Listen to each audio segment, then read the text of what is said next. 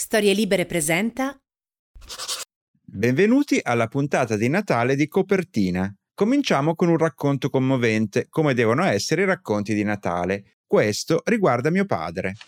Dovete sapere che mio padre in vita sua ha letto solo libri di storia. Dice che è l'unico genere che veramente gli interessa e quindi nel corso degli anni ha letto qualsiasi cosa sull'argomento, saggi, memoriali, lettere dal fronte. Una volta si è persino letto i 12 volumi dell'enciclopedia della Seconda Guerra Mondiale dalla prima all'ultima pagina, per dirvi la sua idea di intrattenimento. Quando ero ancora adolescente e vivevo con i miei genitori, mi sono convinto che in realtà mio padre non leggesse narrativa perché ancora non aveva trovato il libro giusto per farlo appassionare. All'epoca aveva appena letto un romanzo dello scrittore americano Saul Bellew intitolato Il re della pioggia e avevo pensato che sarebbe stata una lettura adatta a lui, così quell'anno a Natale gliel'ho regalato. Con mia enorme sorpresa, mio padre ha cominciato a leggerlo il giorno stesso e ha ammesso che trovava il libro molto bello. Contento e orgoglioso della mia conquista, vedendolo nei giorni seguenti proseguire la lettura, cominciavo a ritenere di aver vinto la mia battaglia. Poi, una mattina a colazione, mio padre mi annuncia che gli mancavano solo 25 pagine per terminarlo e che probabilmente l'avrebbe finito quella sera stessa. Poi, quasi casualmente, mi ha chiesto: È tratto da una storia vera, no? E io, con assoluta ingenuità ho risposto: Beh, no, non credo. Credo sia un romanzo di pura fiction. Al che lui mi ha guardato sbigottito e ha detto: Ma che senso ha leggere una storia se è inventata? Io gli ho risposto che non era importante se fosse vero o no, l'importante era che funzionasse, che a lui piacesse, ma mio padre non ha voluto sentire ragioni. Ah no, se non è una storia vera, non mi interessa finirla, ha dichiarato categorico. Io l'ho implorato. Ti prego, papà, mancano 25 pagine. Finisci il libro, almeno vedi come va a finire la storia, no? Ma lui è stato irremovibile. Nel suo ordine di idee, se una storia non rappresenta il reale, allora è del tutto inutile. Non sono riuscito a convincerlo a finire quel libro né a fargli leggere altri romanzi ancora oggi. E capite che per uno che fa lo scrittore e fa un podcast sulla narrativa è davvero un grande fallimento. Ve l'ho detto che era una storia triste, no? Bene, e adesso che siete commossi e siete quindi entrati nel giusto spirito natalizio, possiamo cominciare. Sono lo scrittore Matteo Bibianchi e questo è Copertina, un podcast dove si spacciano consigli di lettura.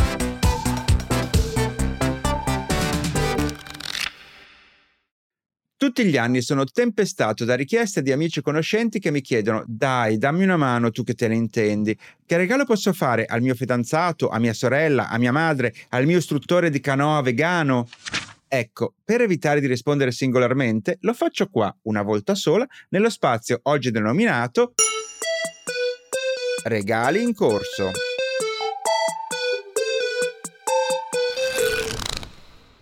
Per essere più utile e chiaro, ho suddiviso i seguenti suggerimenti in possibili categorie di destinatari. Cominciamo. Per tutti gli amanti dei viaggi, soprattutto in un momento nel quale è impossibile viaggiare, vi consiglio Fuori dalle mappe di Alistair Bonnet, edito da Blackie. L'autore è un professore inglese di geografia sociale all'Università di Newcastle, nonché è stato a lungo direttore di una rivista di geografia alternativa. Fuori dalle mappe raccoglie la descrizione di 48 luoghi che non si trovano su nessuna carta geografica. Si tratta di città misteriose come la città russa di Zeleznogorsk, fondata al solo scopo di fabbricare armi nucleari e pertanto rimasta segreta per decenni. Oppure le città sotterranee della Cappadocia o alcuni posti al confine tra diversi stati. Ma il libro si occupa anche di luoghi effimeri, come una piazzola di sosta a Hogsbeck nel Surrey, un tempo celebrata da Jane Austen per il suo splendido paesaggio e oggi luogo rinomato per il dogging, pratica che significa scopare nei parcheggi. All Nowhere Festival, appuntamento annuale che si svolge in un deserto spagnolo, raggiungibile però solo con il GPS luoghi interessanti e misteriosi che non compaiono sulle normali guide e che forse, soprattutto, sarebbero incomprensibili da visitare per il turista standard. Ma per tutti coloro che sono insofferenti al turismo di massa o che semplicemente ancora oggi amano viaggiare anche con la fantasia verso luoghi inesplorati in un pianeta nel quale sembra già di conoscere tutto, questo libro si rivelerà un regalo preziosissimo. Agli amanti della matematica consiglio di regalare il pamphlet scritto da Chiara Valerio, intitolato La matematica e politica e pubblicato da Einaudi. Si tratta di un piccolo saggio nel quale la scrittrice traccia un parallelo inedito e illuminante fra la matematica e la democrazia, spiegando in modo personale e arguto perché risolvere un problema di matematica significa in realtà compiere un esercizio di democrazia, dal momento che è impossibile governare e cambiare il mondo se non si è disposti a esercitarsi e ad accettare di fare errori. Per un adolescente o comunque per una persona molto giovane, diciamo fra i 17 e i 25 anni, consiglio il libro di esordio di Alessandro Valenti, Ho provato a morire e non ci sono riuscito, pubblicato da Atlantide. Il libro, scritto dall'autore quando aveva solo 17 anni, racconta la storia, vistosamente autobiografica, di un ragazzo veneto che conosce sui social una ragazza romana e se ne innamora. I due sono insieme già da due mesi, quando lui si decide di andare a Roma a trovarla in treno. Incontrandolo di persona e conoscendo la sua famiglia, comincia però a capire che alcune cose che la ragazza mostrava di sé sui suoi profili o faceva credere attraverso il loro rapporto a distanza fatto di videochiamate e messaggi WhatsApp non corrispondono esattamente al vero. Un romanzo che racconta perfettamente i rapporti d'amore ai tempi dei social e che potrebbe riuscire nel miracolo di far appassionare anche quei ragazzini che passano tutto il loro tempo sul cellulare e un libro non lo prenderebbero in mano mai se non costretti dalla scuola. Fate questo esperimento e ditemi se funziona. Per chi ama la narrativa italiana di qualità, consiglio Solo un ragazzo di Elena Varvello e Inaudi, storia di un adolescente problematico che abbandona via via i contatti con la vita sociale normale dei suoi coetanei e si perde dietro suoi oscuri deliri. Una vicenda delicata e dolorosa, raccontata da tre punti di vista, quello della madre, quello del padre e quello del ragazzo stesso. Tre prospettive differenti per affrontare alcune ferite dell'anima destinate forse a non rimarginarsi mai. Per gli amici e le amiche della generazione Instagram suggerisco un libro giovanile e pop, Un minuto d'arte di Daniela Collu, edito da Vallardi. 60 brevi saggi che spiegano in modo ironico e colloquiale, ma mai scontato, le più grandi opere d'arte e i maggiori artisti contemporanei un volume per chi non sa quasi nulla di arte moderna, ma vorrebbe capirne qualcosa, senza bisogno di lunghi e noiosi approfondimenti. Scritto da un'autrice che è stata anche di recente ospite di copertina, nota sulla rete col nick di Sta Zitta e che rappresenta un raro caso di influencer colta e spiritosa. Per chi ama la narrativa breve, andate a colpo sicuro con Harvey, un testo di sole 90 pagine pubblicato da Inaudi e firmato da Emma Klein, l'autrice rivelazione del bestseller Le ragazze. In questa novella riviviamo la notte che precede la sentenza e il processo in cui verrà condannato Harvey Weinstein. Klein si immagina come il produttore abbia trascorso le ultime ore, fra sedute di terapia alternativa, incontri con la figlia e la nipote, progetti utopistici di nuovi film e l'illusione di una nuova amicizia col vicino di casa, famoso scrittore. Un testo di pura fiction che sembra fotografare perfettamente un personaggio e il mondo decadente che rappresenta. Per gli adulti che non hanno mai smesso di essere bambini, invece suggerisco il romanzo di Jacob Wegelius, La scimmia dell'assassino, pubblicato da Iperborea. Un curioso libro che ha per protagonista una gorilla di nome Sally Jones, che di lavoro fa la macchinista insieme al marinaio finlandese Enrico Schela, che è sia il suo capo che il suo migliore amico finché i due vengono coinvolti a loro insaputa in una spedizione di contrabbando. Coschela viene arrestato e tocca alla gorilla, che è molto intelligente ma ahimè non ha il dono della parola, cercare di salvarlo. Un libro di avventure che ricorda le atmosfere di Jules Verne, o Giulio Verne come si diceva ai miei tempi, impreziosito da illustrazioni in bianco e nero dello stesso autore e che permette al lettore di ritrovare esattamente quelle sensazioni dei libri che si leggevano da ragazzi. Per un amico gay appassionato di cinema consiglio il volume Quelle come me di Andrea Meroni e Luca Locati Nucciani, edito da PM Edizioni. Un saggio dettagliatissimo nel quale si racconta la storia di splendori e miserie di Madame Royale, pellicola degli anni 70 diretta da Vittorio Caprioli e interpretata da Ugo Tognazzi, che rappresenta il primo film italiano ad avere come protagonista assoluto un personaggio omosessuale. Il libro spiega la genesi del progetto, i personaggi e i luoghi a cui era ispirato e si avvale delle interviste a Ricky Tognazzi, allo scenografo e art director Pierluigi Pizzi e a Franca Valeri, che aveva collaborato quasi come autrice fantasma alla sceneggiatura. Un saggio cinematografico che aiuta a riscoprire un grande film dimenticato, ma che è anche un'analisi della scena artistica e della morale italiana di quell'epoca. Per coloro che hanno per i libri una passione sfrenata e quindi diciamo un po' per l'ascoltatore standard di copertina, un ottimo regalo potrebbe essere il Taccuino del lettore compulsivo, un titolo che dice già tutto, pubblicato da Gribaudo e firmato da Carlotta Fiore. L'autrice, che per anni ha fatto parte della redazione di una rivista letteraria e oggi lavora come editor, ha creato un curioso oggetto che è contemporaneamente una raccolta di consigli letterari divisi per argomento, tipo libri molto lunghi da leggersi in vacanza, libri brevi da portarsi nelle sale d'attesa, libri da cui sono tratti film di successo e così via, accanto a un taccuino vero e proprio dove segnare i libri che ognuno di noi ha letto. Un taccuino dunque un po' da consultare e un po' da completare. Per un'amica lesbica, un'amica trans, un'amica femminista o anche semplicemente per un'amica e basta, il romanzo di Bernardino Evaristo Ragazza, donna, altro, edito da Sur. Ce ne aveva già parlato qui a copertina la sociolinguista Vera Gheno, prima che fosse pubblicato in Italia. Ora che è uscito, sembra essere diventato la lettura femminile imprescindibile di quest'anno. Attraverso le storie di 12 protagoniste che si intersecano fra loro per tutta la durata del libro e che rappresentano altrettanti tipi di donne diverse, etero, gay, nere, bianche, transgender, la Evaristo è riuscita a fotografare la condizione della donna inglese d'oggi, una specie di arazzo letterario che esalta la complessità del femminile odierno. Infine, per gli amanti dei racconti, segnalo la ristampa da parte di Playground di Scimmie, raccolte di debutto della scrittrice Susan Minot. Pubblicato originariamente nei primi anni Ottanta, questo libro è stato inserito fra i capisaldi del cosiddetto post-minimalismo americano. In nove racconti l'autrice tratteggia un ritratto dei Vincent, una famiglia del New England, attraverso scene intime e domestiche. Chi ama lo stile di Amy Hempel o dei primi David Leavitt e Peter Cameron probabilmente vi adorerà per avergli fatto scoprire questa scrittrice.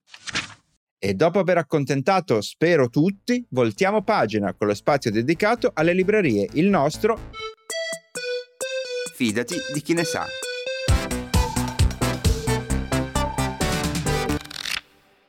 per il nostro consueto appuntamento in giro per le librerie di tutta Italia. Oggi ci troviamo collegati con Pavia, in particolare con la libreria Il Delfino e dall'altra parte del microfono ci attende Guido Affini. Ciao Guido. Ciao Matteo, grazie mille per questa occasione. Purtroppo oggi Andrea non può essere con noi e mi dispiace perché è il collega col quale sto condividendo tutto da sempre, ma grazie mille per poter eh, dare voce ai delfini. Senti, cominciamo proprio dall'inizio, cioè come sei, anzi siete diventati librai a Pavia, di chi è stata l'idea, come è nata e così via. Oh mamma, tanto tempo fa, tre, eh, quasi 30 anni. Eh, nel 92, mentre facevamo l'università, Andrea e io ci conoscevamo praticamente da sempre.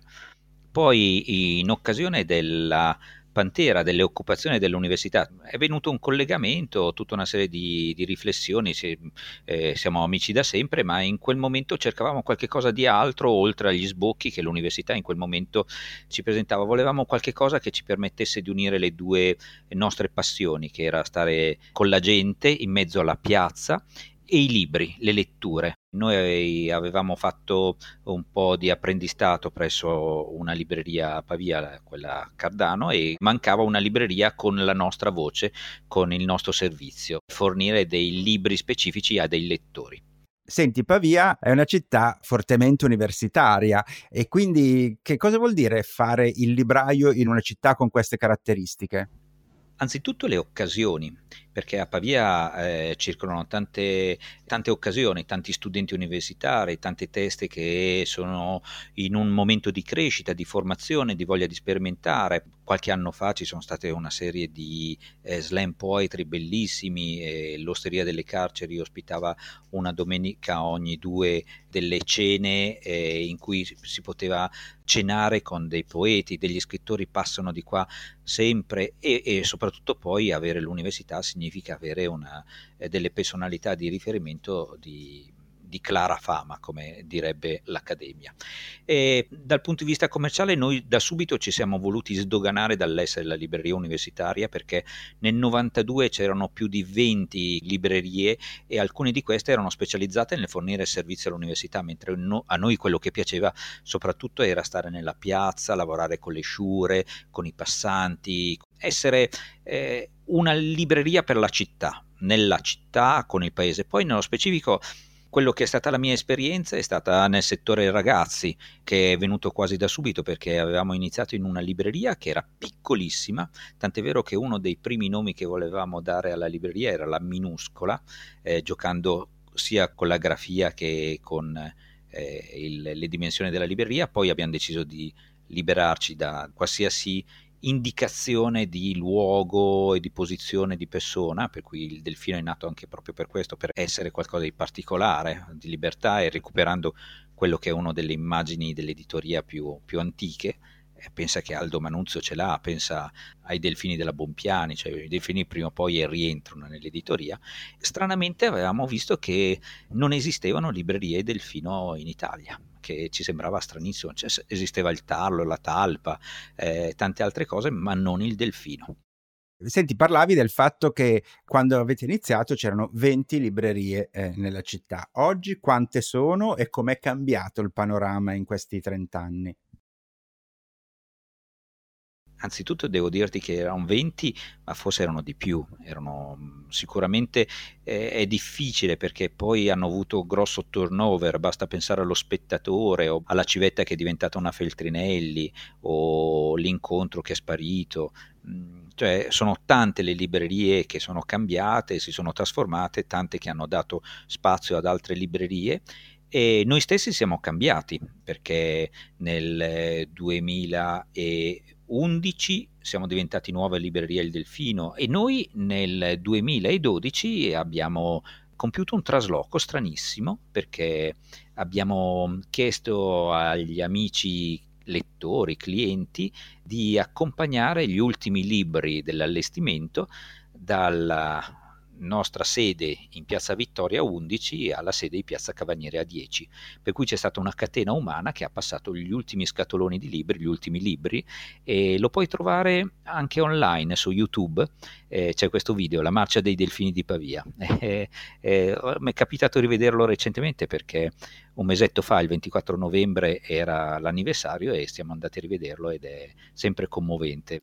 Senti, eh, voi avete vinto come Libreria Il Delfino anche due premi molto importanti, cioè il premio Andersen nel 2010 e il premio Libraio dell'anno nel 2019. Raccontaci come... spiegaci, raccontaci di questi premi. è vero, sono dei premi di categoria ma molto particolari. Il premio Mauri è stata una festa bellissima all'Isola San Giorgio a Venezia, una giornata straordinaria, una fiaba viene premiato una volta all'anno una libreria, viene esposta la motivazione, viene pubblicata e la libreria diventa, come dire, il, la libreria dell'anno, se è al centro di tutta una serie di interviste, di riflettori. L'Andersen è un premio che ormai non esiste più, o meglio, si è modificato, è diventato il premio Roberto e Gianna Denti e, ed è un riconoscimento di un'attività di promozione quello che a noi ha sempre interessato è che soprattutto la libreria la fanno non tanto i librai quanto i clienti. E la libreria è fatta sia di spazi ma di, soprattutto di incontri e devono esserci delle persone che stanno al gioco, che hanno anche voglia di, eh, dire, di scambiare le informazioni, di parlare di libri. Abbiamo fatto tantissime presentazioni, adesso ci mancano e nello stesso tempo ci manca il contatto con la tranquillità, la serenità dell'incontro col lettore che dà i suoi suggerimenti e ne richiede, ecco, quel reciproco stimolo ad andare avanti a leggere. Perfetto, senti, adesso ti chiedo di tornare a fare il tuo lavoro principale, cioè quello del libraio che consiglia libri ai suoi lettori, in questo caso sono gli ascoltatori di questo podcast e quindi dici anche in previsione del Natale, quindi potrebbero essere dei consigli di regali da fare, quali libri tu ci consiglieresti? Il primo libro è uscito un annetto fa per Mondadori, è un librone È scritto da un'autrice che si chiama Nedi Okafor, eh, Nedi con la doppia N e Okafor con la K. Il titolo è più semplice, è Binti. In realtà all'interno del libro sono contenute tutte e tre le storie più un racconto che costituiscono la saga di Binti che ha vinto il premio Hugo e Nebula, che sono due dei riconoscimenti maggiori della fantascienza mondiale. Ola Corafora ha scritto questa storia che ha come protagonista una ragazza che viaggia per la galassia per andare a una scuola quando la sua astronave viene attaccata da una astronave nemica di meduse. Qua iniziano le avventure galattiche di Binti, ma la particolarità la, la, storia mi ha vinto particolarmente perché è una storia di formazione, di cultura, di incontri, tutta in chiave completamente fantastica, straordinaria, dedicata alla meraviglia. E la stessa scrittrice ha cercato di scrivere qualcosa che fosse completamente diverso. Ha detto, voi immaginate per una scrittrice afroamericana. Lei è nigeriana nata a Cincinnati, altissima, con una capigliatura che la alza ulteriormente di 20, 30, 40 centimetri. Voi vi immaginate cosa può fare una donna di colore nel mondo del maschio bianco per eccellenza, la fantascienza. Quello che devo fare non è colorare un personaggio o farlo diventare femmina e fargli fare le stesse cose. Io devo cambiare completamente la cultura. E Binti è proprio questo, cioè è una ragazza africana che vive con la cultura africana. È straordinario, l'African Futurism di Okarafor, una cosa da conoscere. La fantascienza africana mi sembra già una cosa fuori dagli schemi, ecco, come minimo. African Futurism è per tutti, ma è per ragazzi anche. Eh. Come il secondo libro è molto particolare, perché è in una collana della Einaudi Ragazzi che si chiama Presenti Passati. Questo si intitola Giù la maschera ed è di un altro scrittore inglese ma di origini congolese, J.J. Bola, e il sottotitolo dice tutto, Essere maschi oggi.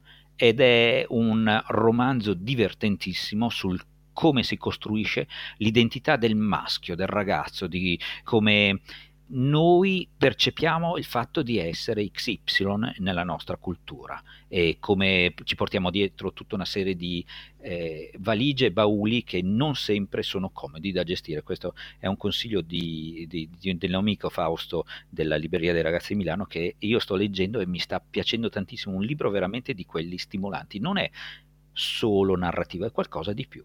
E arriviamo al terzo libro è di Jonathan Oxiere e secondo me questo è il libro ideale di Natale. Anzitutto perché è ambientato in una Londra vittoriana, quasi dickensiana, come, completamente dickensiana, anzi come atmosfere.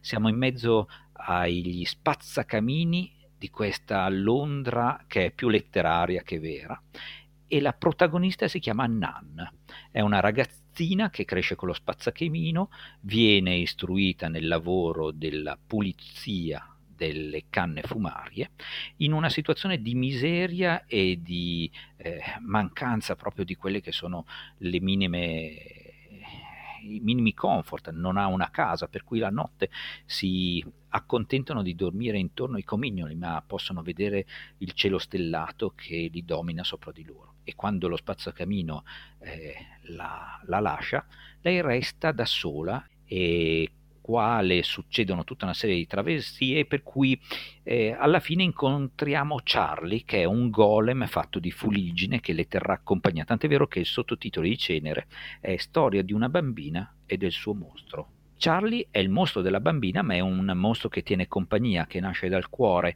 che cerca di condurre Nan in una situazione di sicurezza. È un tizzone che la riscalda nei momenti di freddo, nelle notti fredde, e che diventa sempre più grosso fino a diventare appunto delle dimensioni di un golem, una creatura che l'accompagna e diventa il fulcro di tutte le avventure che sono soprattutto l'occasione per dei percorsi per domandarsi che cosa sia il linguaggio, che cosa significa la consapevolezza dei sentimenti, eh, perché occorre leggere, perché occorre mantenere una curiosità ed è anche un percorso di riflessione sull'identità, anche sull'identità ebraica, perché il golem appartiene alla tradizione di quella cultura. Matteo, spero di averti incuriosito. Sì, anche perché mi sembrano tre titoli appunto per ragazzi, ma che hanno, come si suol dire, un appeal molto forte anche per gli adulti. Parlano di formazione e parlano di identità tutti e tre. Benissimo, senti, io ti ringrazio e ti faccio in bocca al lupo per altri anni di attività della, della, libreria che ne ha 30 alle spalle e speriamo ne abbia come minimo altrettanto in futuro e, e quindi grazie e buon Natale. E ora è venuto il momento di altre voci, altre stanze.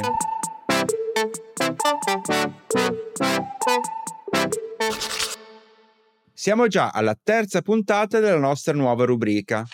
L'ospite di oggi è Giorgio Amitrano, professore ordinario di lingua e letteratura giapponese all'Istituto Universitario Orientale di Napoli, ex direttore dell'Istituto di Cultura Italiana a Tokyo e traduttore italiano di Banana Yoshimoto e Haruki Murakami, oltre che di svariati altri narratori giapponesi. Come sempre, la mia prima domanda per lui è stata come sia diventato traduttore. Ho cominciato a tradurre perché avevo scoperto uno scrittore giapponese che mi piaceva molto.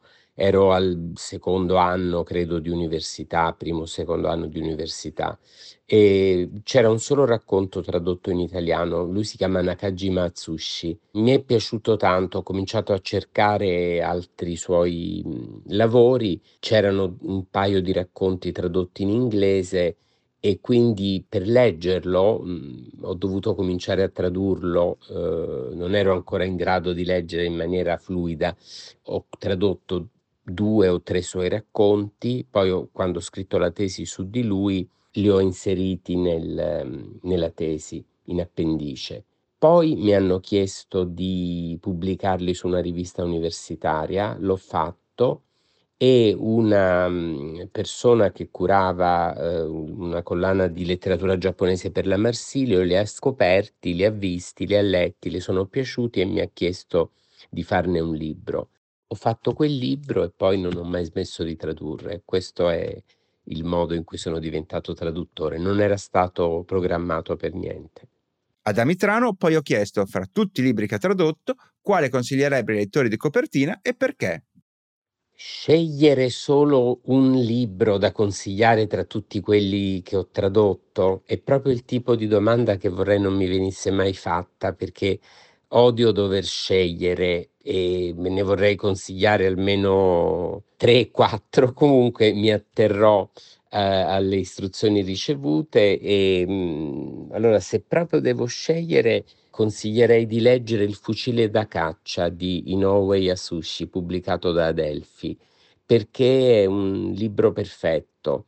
Eh, non necessariamente un libro per essere bello deve essere perfetto, ci sono molti capolavori che si nutrono anche della loro imperfezione, però in questo caso penso che il, mm, lo scrittore abbia sfiorato la perfezione, anzi non sfiorato, raggiunto è una storia di progressivo svelamento della, della verità, quindi un progressivo cadere di veli e poi quando sono caduti tutti si capisce che in realtà eh, una verità unica non esiste.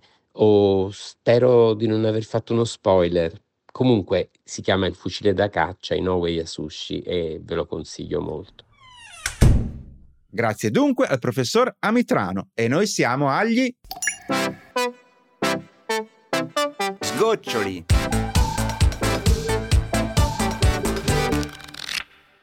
Il consiglio d'autore di oggi arriva da uno scrittore, sceneggiatore e registi fra i più famosi d'Italia, Ivan Cotroneo. Cotroneo è molte cose. Autore di diversi romanzi, come Cronaca di un disamore e La criptonite nella borsa, ha collaborato alle sceneggiature di film di grande successo come Io viaggio sola di Maria Sole Tognazzi, Mine vaganti di Ferzan Ospitec o Io sono l'amore di Luca Guadagnino. Ha scritto numerose serie televisive popolarissime come Tutti pazzi per amore, Una mamma imperfetta e Arrivata alla felicità. Ha scritto e diretto film come Un bacio e di recente la serie La compagnia del cigno. Insomma, così tante cose che è davvero difficile citarle tutte. Sentiamo cosa ci consiglia di leggere in questo vocale.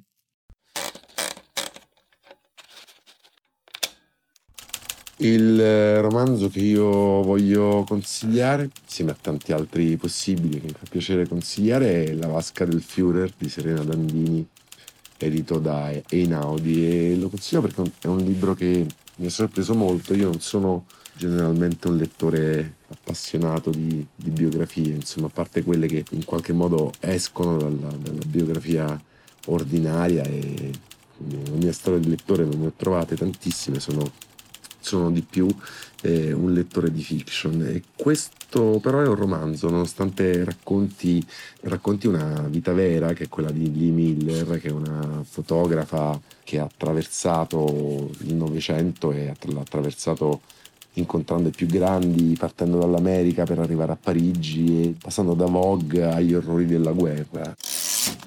Però questo libro non è soltanto la sua vita, perché in questo libro succede qualcosa di molto strano a chi lo legge ed è forse il motivo che me lo fa amare eh, tanto. Una cosa che, che, mi è capitato di leggere una volta in narrativa tempo fa, un romanzo di John Fawkes che si chiamava La donna del tenente francese. E la donna del tenente francese, nel raccontare una storia d'epoca, il narratore eh, in qualche modo inseriva il presente, si inseriva come narratore e con continui paralleli fra il presente e la storia del passato, insomma, rendeva il libro molto significativo, molto parlante per chi lo legge oggi.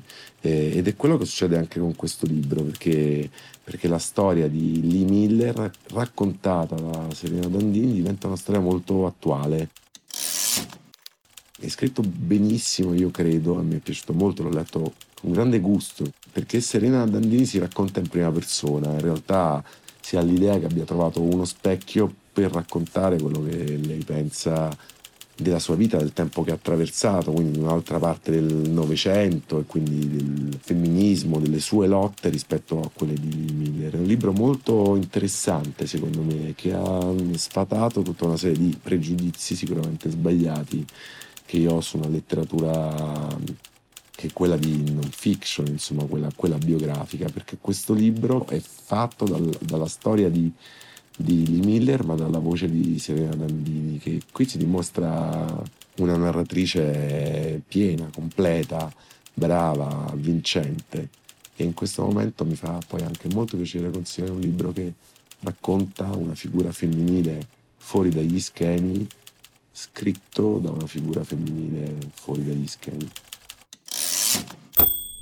Io ringrazio Ivan e con il suo contributo siamo arrivati al momento del lunghissimo riassunto dei titoli di oggi. Pronti? Carta e penna e via. Che antico carta e penna, probabilmente l'ho segnato sul cellulare, ma vabbè. Io vi ho dato i seguenti consigli come regali di Natale. Fuori dalle mappe di Alistair Bonnet, Blackie. La matematica e politica di Chiara Valerio e Inaudi. Ho provato a morire e non ci sono riuscito di Alessandro Valenti, Atlantide. Solo un ragazzo di Elena Varvello e Inaudi. Un minuto d'arte di Daniela Collu, Vallardi. Harvey di Emma Klein e Inaudi. La scimmia dell'assassino di Jacob Wegelius, Iperborea. Quelle come me di Andrea Meroni e Luca Locati Luciani, PM Edizioni. Il taccuino del lettore compulsivo di Carlotta Fiore Gribaudo. Donna, ragazza, altro di Bernardina Evaristo Sur. Scimmie di Susan Minot Playground. Guido Affini della libreria Il Delfino di Pavia ci ha suggerito Binti di Nedi Ocarafor Mondadori. Giù la maschera di JJ Bola e Inaudi Ragazzi. Cenere di Jonathan Auxier, Mondadori. Il traduttore Giorgia Mitrano, fra tutti i libri che ha tradotto, vorrebbe che leggessimo Il fucile da caccia di Yasushi Inoue, Adelphi. Infine, Ivan Cotroneo ci ha raccomandato La vasca del Führer di Serena Dandini e Inaudi. Adesso copertina si prende una meritata pausa natalizia. Noi ci risentiamo nel 2021. Ciao. Ciao.